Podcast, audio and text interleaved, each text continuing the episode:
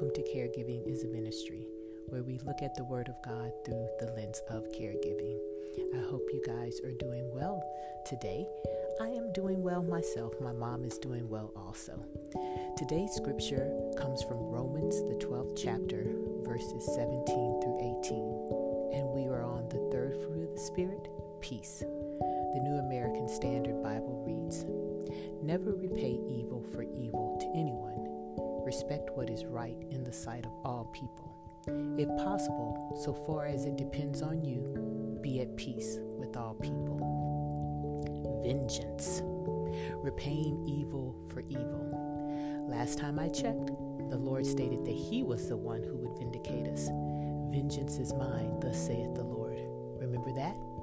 So that means that we don't need to worry about anything. God's got it all under control. In looking at today's scripture, I see two directives.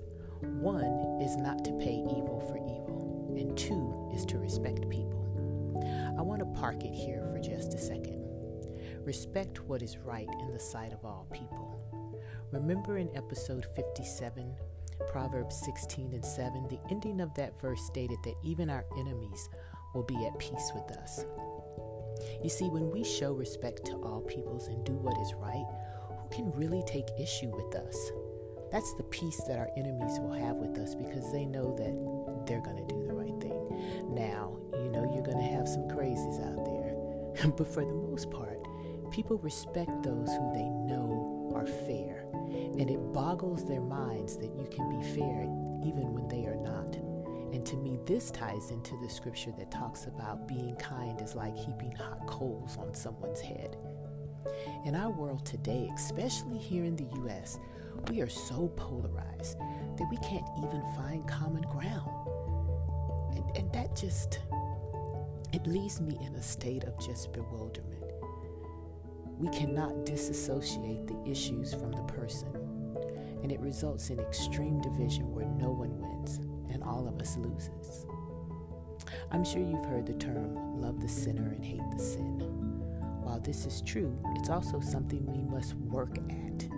It's easy to associate a person with their sin or their issue, far harder to see their humanity and to recognize that they too have been cr- created in the image of God, whether they've come to accept Him or not, but still recognizing that they're God's creation, and then to treat them with that in mind.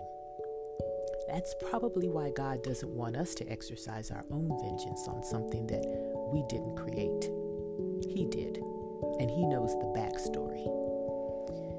Now, the last part of the scripture, I believe, can be misinterpreted because it says, if possible. It qualifies, if possible, with, so far as it depends on you.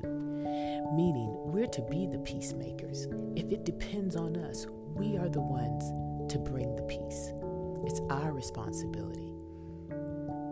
It's not our responsibility what the other person does or doesn't do. It's ours as the children of God. So, if at all possible, that's what we're supposed to do. If they don't accept or they continue to bring confusion and disruptive behavior, that's on them. But we are to still walk in peace and to be fair. Fair doesn't necessarily mean that you always give in, but sometimes it may mean that. But we always are to do what is right and to keep our emotions somewhat at bay because our emotions can lead us astray. And we know that we don't do this. We like to, it's easy for us to do the right thing for people that we love and like, right? We'll give them the extra scoop of ice cream, so to speak. but for people that we don't like, well, they may get the rest, the leftovers, right? The scraps from the table. And that's showing favoritism. And if we look at the Word of God in the uh, book of Genesis, we see how favoritism worked out. Worked out well, didn't it? Not really. Now I want to read the same scripture in the message version. And it reads Don't hit back. Discover beauty in everyone. If you've got it in you, get along with everybody. Don't insist on getting even. Even. That's not for you to do. I'll do the judging, says God. I'll take care of it. I want to highlight the phrase if you've got it, the phrase if you've got it in you. I kind of took issue with this in this version. That's why I wanted to highlight it. if. We already know that we have peace because God has given us his peace. We've already covered scriptures with that. So it's not a if we have peace, it's since you have peace. So I would rephrase it to say, since you have it in you, live in peace with people. that would be my take on the Message Bible. But then it ends with the, a reminder that God is the one who's going to do the judging, not us. Yet let's really be honest. How many of you have taken vengeance in your own hands, or at least tried to? In looking back over my life thus far, I've not tried to exercise vengeance, but I sure have thought about it. Whew. Which we know in God's eyes is the same thing. Our human nature naturally wants to see someone pay who has wronged us or wronged someone that we love. I think we think God isn't paying attention of what's going on or he doesn't care or he's or he's just not he's not reacting quick enough. But we need to know that that's not true. God sees each and everything that's going on in our lives. He is in the details of our lives. I hate the phrase, the devil is in the detail. How inaccurate is that? If the devil were in the details, would he have allowed, would he have let Jesus be crucified on the cross? That's an absolute no. But he's not omniscient. He doesn't know everything. And so he's not in the details. Our God is. And our God being in the details means he sees each and everything that's going on in your life. He sees people who are wronging you, and he will take care of it. I've seen God work on my behalf when someone not has wronged me, but has wronged others that I've worked with and I've prayed for various things. I normally pray for God to just take care of it. I, I try to pray for Him to soften people's hearts, but you know, I will say, but I would like this outcome. And I'm not saying God is a puppet, He is not. But God will respond to my, my prayers. And I remember in asking for, you know, vengeance, so to speak, not vengeance, but just a different outcome for a certain individual. God exercised his vengeance and it was harsh. And I even went back to God with, well, I didn't mean I didn't mean for him to get it that bad. when God exercises his vengeance, it is something far more permanent, far more um, harsh, I can say, than what we ever could have done. To where you will look back and go, ooh, I wouldn't have wished that on them. And so that's why I try to be real careful and thoughtful with what I pray.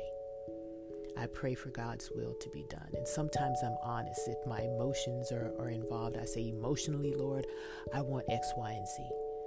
But I don't want X, Y, and Z to happen if that is not in your will. I do not want to pray in error or in a miss. And my cousin Tori, remember I spoke to you about her.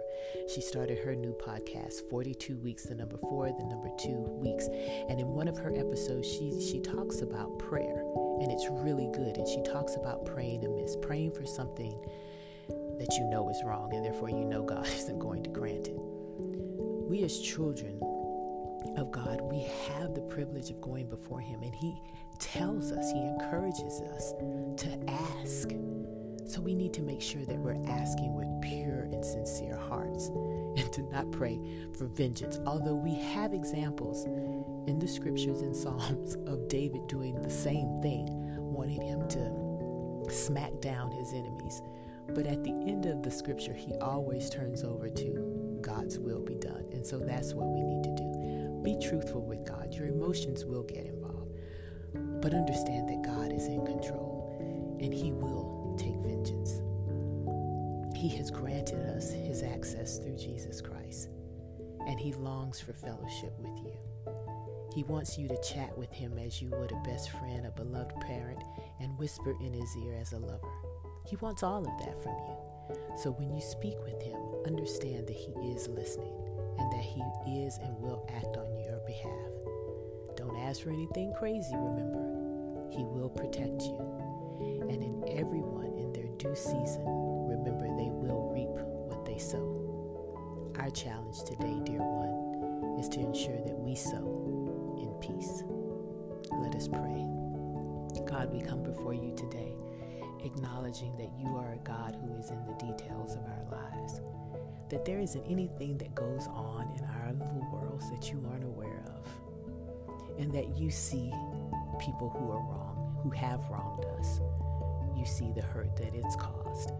And we come asking, Father, for your grace for our enemies. We ask, Father, that you give us the patience to trust you as you work out the plan that you have for them. Help us not to exercise evil for evil, but to come before you and to pray for our enemies, to ask to intercede for them on your uh, for them to you. We ask, Father, that you help us to just trust you with everything that is going on in our lives. Help us to come to you with our hurt, with our anger, and our emotion knowing that you will vindicate us. We thank you for being a God that we can come to and that we can access. We thank you for being a God who loves us so much that you won't allow hurt, harm, or danger to last in our lives for too long. But as your scripture says, there will be trials and tribulations on this side of the Jordan. But to cheer up because you've overcome the world. And so we come, Father, with cheerful, joyful hearts acknowledging that we are your children and we love you. We're flawed, but you love us anyway. And so we come to you with everything we have, which isn't anything. And we just say thank you. Thank you for loving us and blessing us. Bless the caretakers who are listening today. Give them an extra set of grace and mercy as they continue to put one step in front of the other in caring for the loved one you've given them charge over. Help them to feel your love and then to allow that love to flow to the loved one. We pray for all of the support systems that you put in place for them from the doctors, nurses, family, and friends. Help them to know that they're not in this alone. We love you, Lord, and we thank you. In Jesus' name we pray. Amen. Remember not to take vengeance in your own hands. Today we're going to be sowers of peace. Now go and exercise the act of caregiving in the name of Jesus. Chat with you tomorrow.